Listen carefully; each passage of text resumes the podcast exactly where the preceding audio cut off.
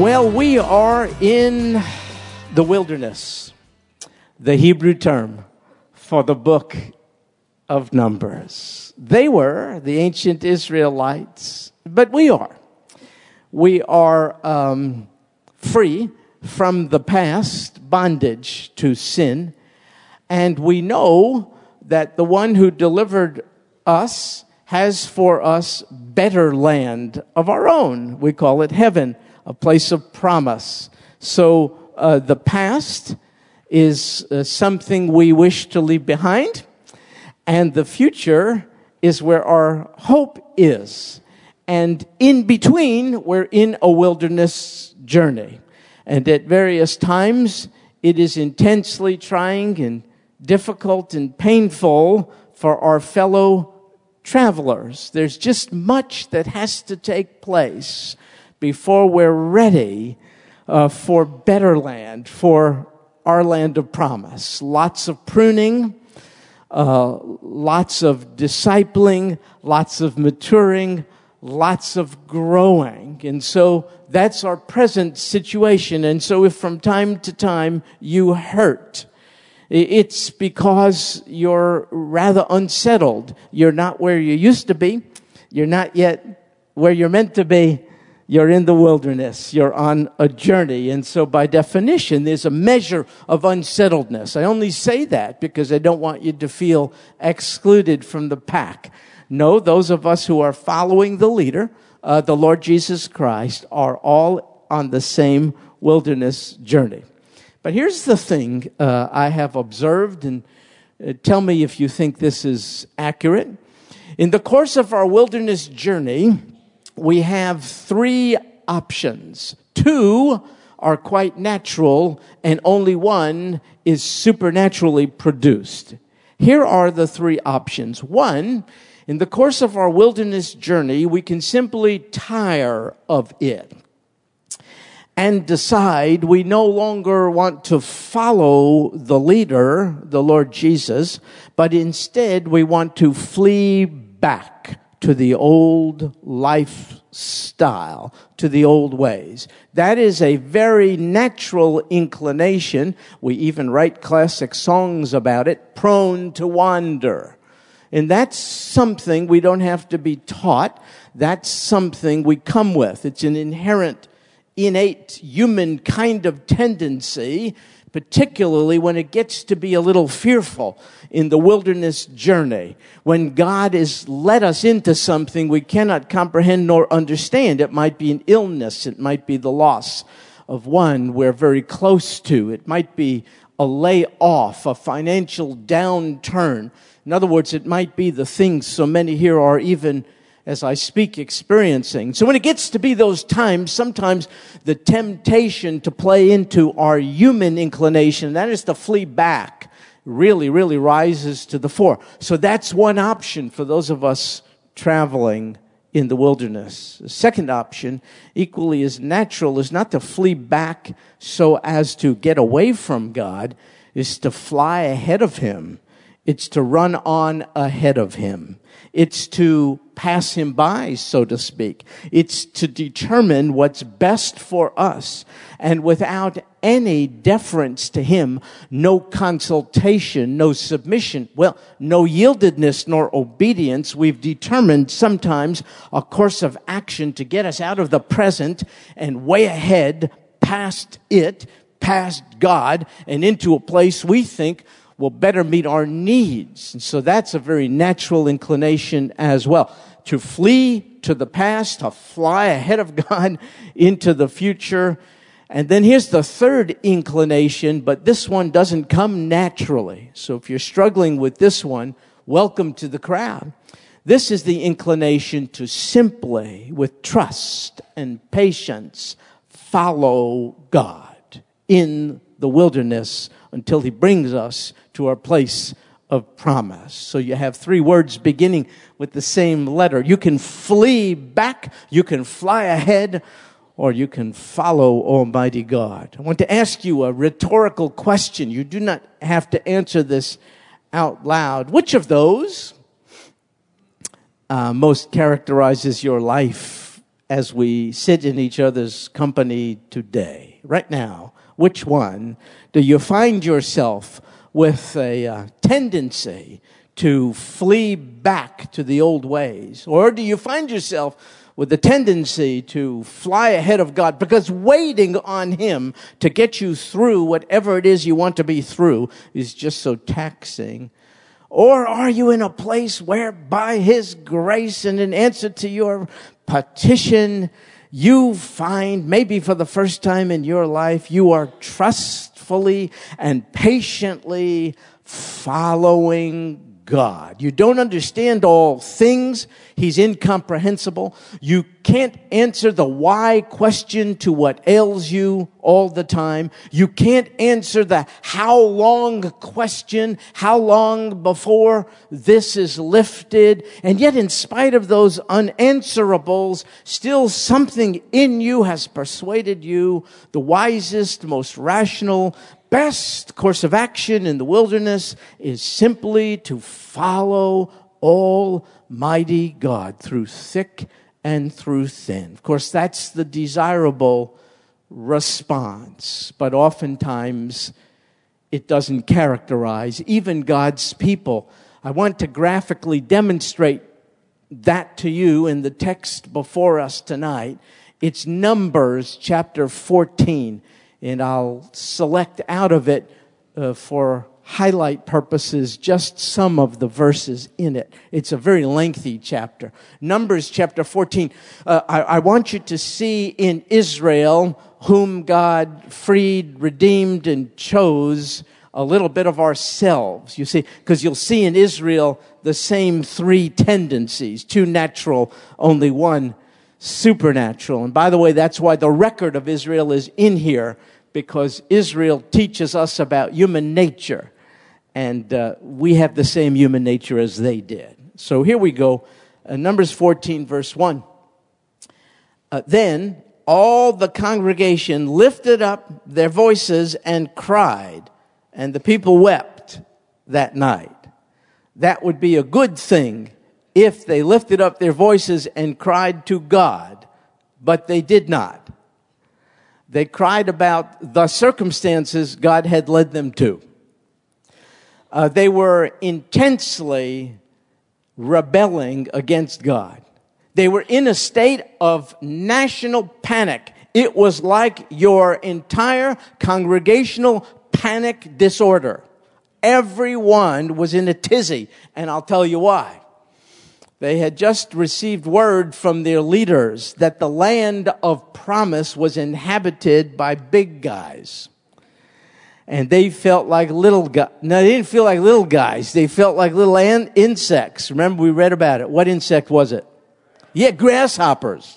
That's what, and they said, we can't take the land. They have walled cities. Everyone is like a giant sized challenge. So yeah, everything, we know it's good. Thank you, God, but no thank you. What good is a good land that we can't get into because they're bad giants in the land?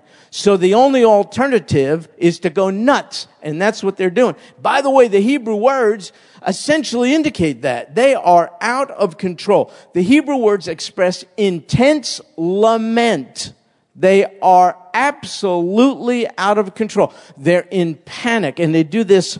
Oh, they don't know what to do. They can't go forward, though God wants them. God wants all his people to go forward. But anyway, they can't. There's obstacles, opposition in the land. So they're filled with fear because going forward seems so impossible in light of what their eyes and ears have told them to be true. And so, because they filled up their eyes and ears uh, with what they saw and heard, uh, they lost sight of two characteristics of God His greatness and His goodness. And that happens to God's people in the wilderness when there are obstacles in life and we can't see our way through it. We lose, we get so filled up all of us, it's just a normal human tendency. We get so filled up with the reality of things here, we lose sight of the real reality, the God behind the scenes, and we absolutely get distracted from His greatness and from His goodness. And we, in essence, do the same thing. We go into panic mode. And so that's essentially what happened here. And so they turned away from God, and one of the indicators uh, of what happens when someone turns away from God is that they turn away from God's duly appointed leaders as well. So that's what happened in verse 2. All the sons of Israel grumbled against Moses and Aaron. And the whole congregation said to them, Would that we had died in the land of Egypt, or would that we had died in this. We just want to die. It's national suicidal behavior. Good night. We just want to die. We could have died there. We could die here. We don't want to die there. That's what they're doing. Why? Here's a why question. Verse 3. Why is the Lord bringing us into this land? They're, they're blaming. God has promised them. He's distinguished them from amongst all people groups on earth. He has made himself their God, they his people. He's promised them a land filled with milk and honey, and they, they're blaming him for all the, the Lord is bringing us. Why is he bringing us into this land? And here's God's motive to fall by the sword. You ever get so irrational because you're in so much pain? Let me answer for you. Yes, you have. You know, we're not reading a bunch about a bunch of peculiar people. We're reading about us. That's why they're in there. They're a mirror. That's all Israel is. It's just a mirror. Look in the mirror. You run into certain of life's circumstances. We lose sight of the greatness and the goodness of God. We look to overwhelming life situation, giants, which make us in comparison look and feel like grasshoppers and we start to impugn the motives, the very motives of the one who suffered and died for us. Why are you doing this? Why don't you just let us die elsewhere? And here's what they say Our wives and our little ones are going to become plunder. As if God has no heart for children and women. They're going to become plunder. Would it not be better for us to return to Egypt. And so, folks, now we get a little insight why we're prone to natural inclination number one, and that is to flee back into the old ways. I'll tell you why. There's something about human nature. Uh, we would rather opt for the old and familiar, even though it stinks, than for the new and unfamiliar, even though God says it's better. Because we can't relate to the new and unfamiliar. We just know the old stuff. And can I tell you what the old stuff is? Two things self indulgence and self dependence. That's the old bondage. See, that's our bondage, not Pharaoh. Our bondage is self dependence. I got to take care of myself because no one else cares. That's enslavement. You used to be there. I used to be there. And then we found out it's a lie we have a God who wants to take care of us.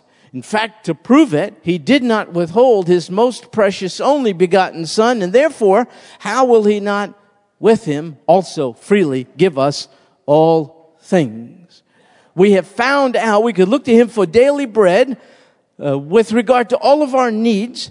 And, and, and when we run into some tough times, you, me, all of us, ancient Israel. That's just the way it is. It's human nature. We will gravitate toward the old and familiar, which is self-dependence. I gotta take care of myself and self-indulgence. Here's what happens. You're in the wilderness journey and you run into a painful life situation and nobody here likes pain. We're all the same. I don't know if you knew this. Nobody here likes pain. Everybody here likes pleasure. So when you run into pain, you drift back to the old ways of pleasure seeking. That's called self indulgence. You see? Self dependence and self indulgence. That's the cruel taskmaster from which we have been set free. But we would rather gravitate back to it than say, Oh God, I'm dying, I'm aching, I'm miserable, I can't hardly function. I surely could bring, I think, more glory to your name if I was healthy and well and feeling better. On the other hand, even in this state, raggedy and out of sorts as I am, I'm still your kid and I'm hanging on and I'm not going back. I'm going to follow you. And I just have to believe you're up to something good even through this. And I'm not going to take care of business through self dependence and self indulgence. And the reason I'm not going to do it is, oh God, I remember what that was like. There's no such thing as the good old days. No such thing. So, anyway, that's one of the responses, and Israel is into it here, you see. Fleeing back.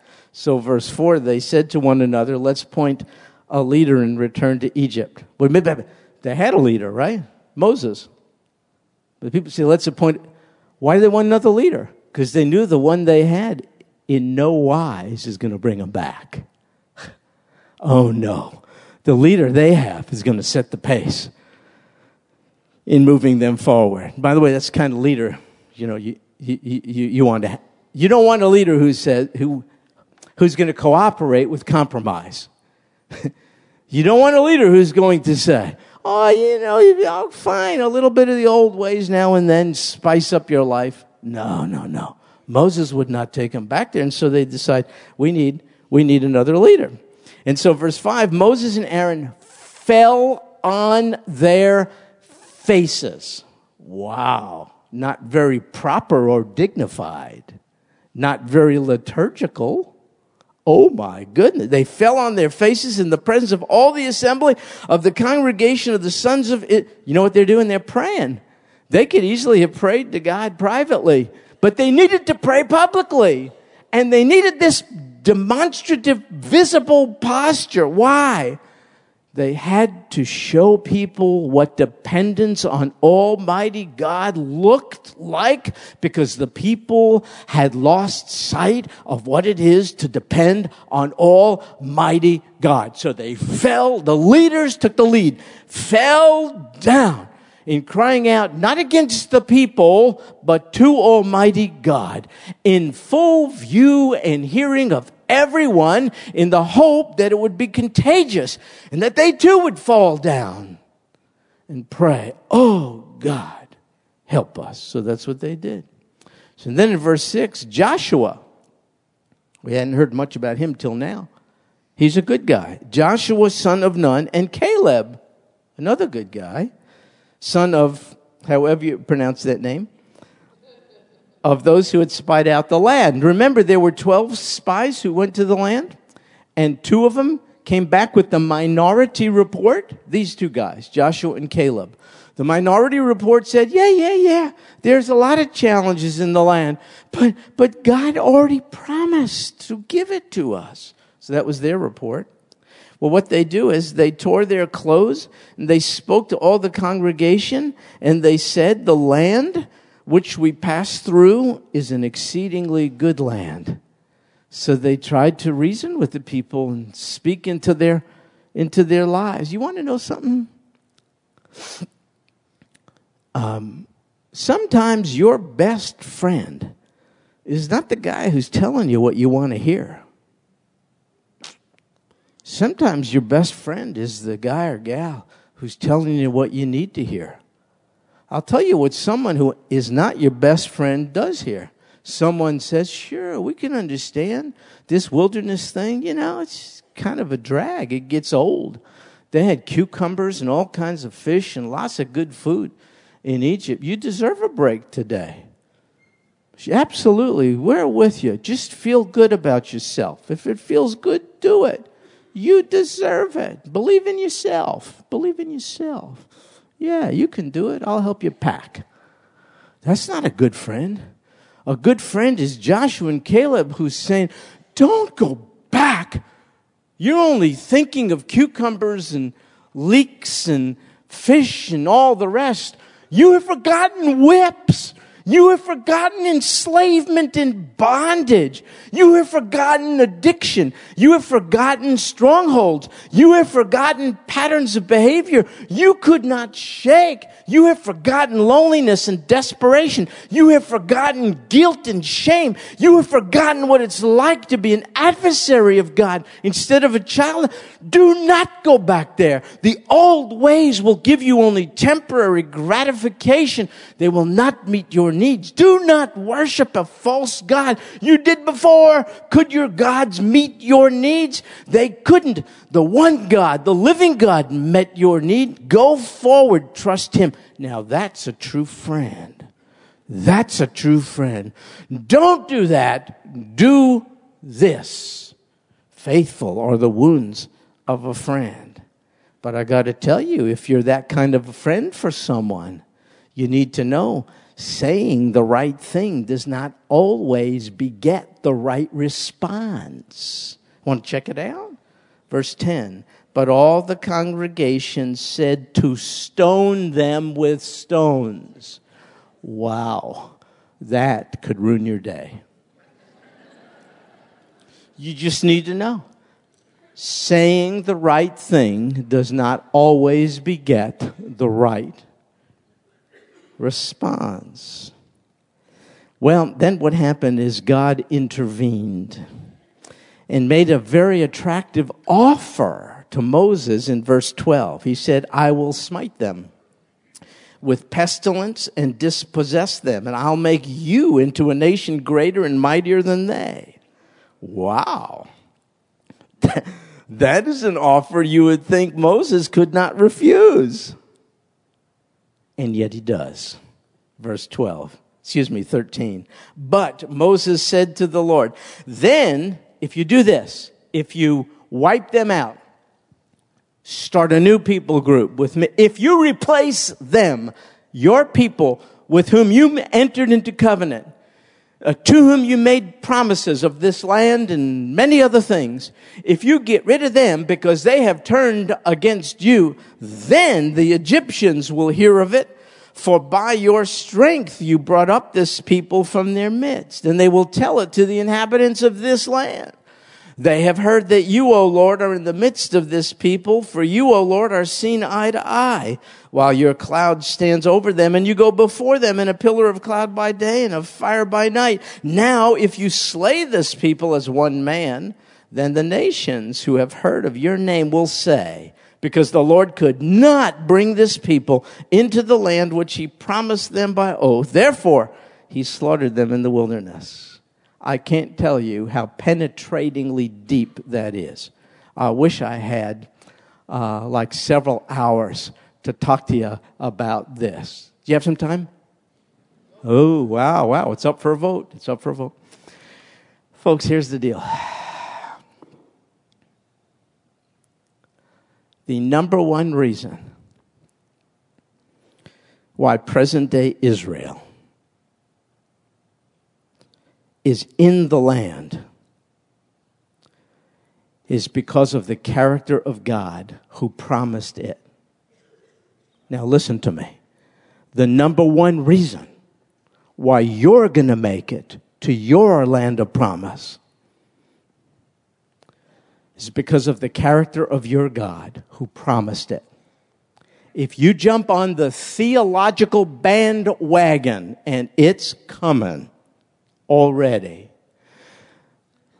Opting for a point of view called replacement theology.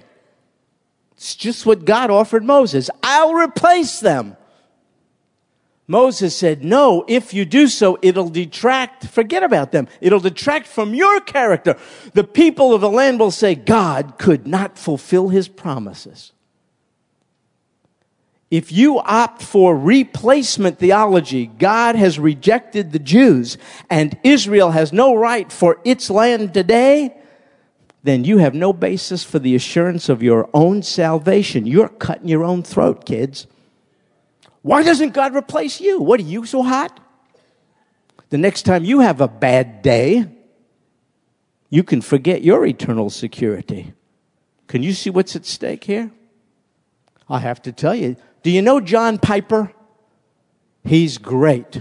He's one, talk about a writer. Oh my goodness. He is a lover of Almighty God.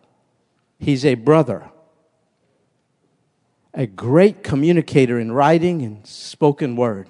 He is a man of God who is off base in this area. Why do I mention his name? Because he's coming out with a proliferation of articles essentially saying you people have to stop supporting Israel's right to the land. They have no right to the land for they have rejected their Messiah. He's right about part of it. They have rejected their Messiah. He's wrong about the conclusion. The Messiah has not rejected them. Don't you get it? Could you please tell me on what basis you stand secure in Christ? What did you do to contribute to your salvation? But isn't sin a factor? Yeah. Sin could detract from the full enjoyment of your salvation. But by sin, you can never forfeit it. And Israel is in there simply to show us human nature. It's not a pretty picture. And divine nature, it's characterized by amazing grace. Now, God wasn't about to wipe out the people, He was testing His leader. And Moses gave the right answer. Oh God, if you do not fulfill your promises to those people and bring them into the land, then the world's nations will have no reason to believe your word when you came to, to when you said, I've come to save you. Why should they believe you if you can't bring these people? Are, are, is the sin of this people, is it greater than your capacity to bring them into the land? I must tell you something based on what happened on May 14, 1948, the reconstitution of the modern state of Israel. You can go to the bank on this. God keeps his word. They're in the land. They didn't get there because of any good thing in them. They didn't get there because of any virtue. They got there because God is not man that he should lie or a son of man that he should repent. Has he said and will he not do it? And has he spoken, and will he not fulfill it? Divine right? I guess John Piper is right. They don't have a divine right to the land any more than you have a divine right to your promised land. It's grace, grace, God's grace. I think a guy like Piper doesn't understand because he's surely not intending to do this. He is a great guy. But even great guys can miss the point. I know he's not intending to do this, but he is detracting from the very character of God. He's saying that God's promises and his grace are very much contingent on your behavior and mine. But I read the Bible that says, though we be unfaithful, he remains faithful. It's a big, big difference. Big, big difference. So, folks, Moses gives the best argument against present day replacement theology. He says, if you replace them, people will have no confidence in your word. So therefore, he says, verse 19, pardon, I pray, the iniquity of this people according to the greatness of your loving kindness. It doesn't say according to their good hearts, according to their zeal and passion. It says, according to your loving kindness. It's the Hebrew word chesed. Chesed. It's an unusual word. It's like marital love, chesed. It's the love between parties in a covenant. It's chesed. Moses makes his appeal not on the basis of Israel's virtue, there is none, but on the basis of God's chesed love. Oh, God, you entered into a covenant with them. On that basis, oh God, would you pardon them? God entered into a covenant with you and me. It's called the new covenant. It's far better than this. Far better. And folks, the next time you have an off day and you choose to sin, you must take some solace from this and you must know, confess, repent, and accept God's pardon because you have Moses as a meet. Oh, wait, I'm sorry. You don't have Moses as a mediator. Oh, I'm so sorry. See, Moses was the mediator for these people, right? He stood in the gap. He said, Pardon the iniquity of this people, just as you have also forgiven them from Egypt until you see, oh man, it would be so cool. Ah, Moses is gone, right? It would be so great to have a mediator like that. Oh, we do. First Timothy chapter 2, verse 5. For there is one God. Do you buy that? Yeah. And one mediator also. Now, far fewer people buy that. A lot of people who say there's one God do not accept the fact that there's one mediator between God and man, the man, Christ Jesus. We have that mediator. Don't you see what this is all about? I mean, you dump Israel, which many theologians and politicians are trying to do today, and you extract from the mix a great source of information about you and God. That's why they're in there. They're there to show us human nature and God's gracious divine response to human nature. Remove them from the mix. You're on your own, kids. Well, anyway, how we doing here? I'm getting carried away. But my servant, verse 24, but my servant Caleb, he has a different spirit. He followed me. That's the third option. It's a minority perspective. Be in the minority. the majority rules, but often is not right. the majority wanted to engage in fleeing backward, but Caleb had a different spirit. He wanted to follow the Lord fully. Verse 25, God said, There are different people Amalekites, Canaanite, they live in the valleys, turn, set out to the wilderness by the way of the Red Sea. Here's what a gracious God said. They're so close now to the promised land, but they can't enter in. They're not fit for it. They don't have enough faith to deal with the obstacles in the land. So God says you'll get there, but now, because of your faithlessness, it's going to be by a circuitous route. It's going to be the long way around. Do not, says God, go up to face these people now because you are not up for it. And then God says, though I forgive your sin, I'm summarizing here, uh, uh, there's consequence for it. And here's the consequence. All of the adults over 20 years old won't make it. They're going to die in the wilderness the next generation of their children will, but this only after all of you wander around for 40 years in the wilderness. And when the people hear this, take a look, verse 39. When Moses spoke these words, the people mourned greatly. In the morning, however, they rose up. They went up to the ridge of the hill country, saying, Here we are. We've indeed sinned but we're going to go up to the place which the Lord has promised. But wait a second, God told them not to. Human nature. First, you have uh, the people fleeing back away from God. Now you have them flying ahead of God. You see? he said, You can't go up to face these people now. Don't go that way. They think they can make up for the first sin by compounding it with the second. The first sin is lack of trust in God. The second is the sin of presumption. That's where you just decide on a course of action that you think is best for you, even if it's contrary to the will of God. That's when you live with someone who you shouldn't live with. That, that, that, that's when you marry someone you shouldn't marry. That's when you divorce someone you shouldn't divorce. That's when you drink something you shouldn't drink. That's when you shoot up something. That's the sin of presumption. You understand what I'm saying? So if one response is to flee back, the other is to fly forward, and they're doing exactly the same thing. What about you? What about me? Wonder what the consequence is? Verse 45 Then the Amalekites and the Canaanites who lived in the hill country came down and struck them and beat them down as far as Hormah. Is that God's punishment? No. That's the natural consequence of not following the leader. Right there. That's just the natural consequence. Folks, what's it going to be?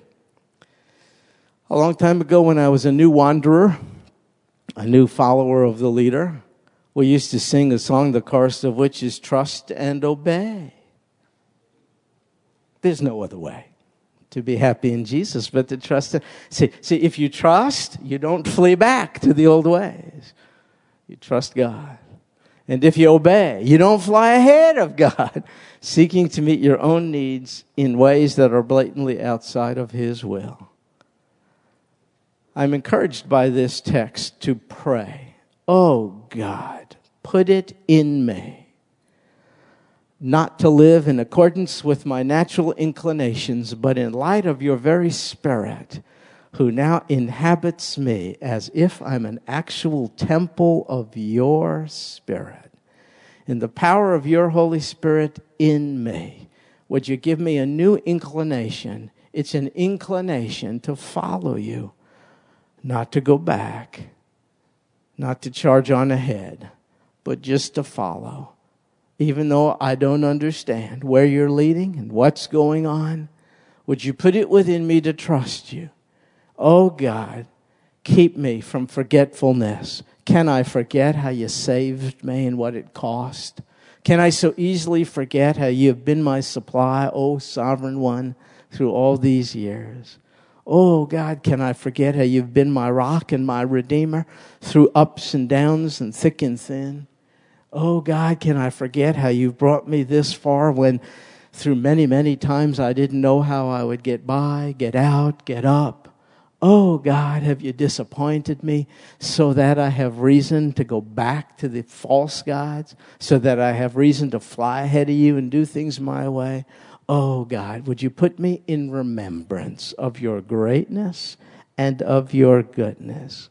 John Mark led us. We will remember, remember, remember the greatness and the goodness of God, which provides for you and me the very rational basis for following the leader, trusting Him to take care of us, letting Him set the pace. No retreat, no retreat for a follower of the leader no charging on ahead as if the leader could be supplanted, trusting and obeying. Sing the chorus with me as if it's an attitude of petition, as if you're asking God to produce those qualities in you. Sing, trust and obey, for there's no other one to be happy in,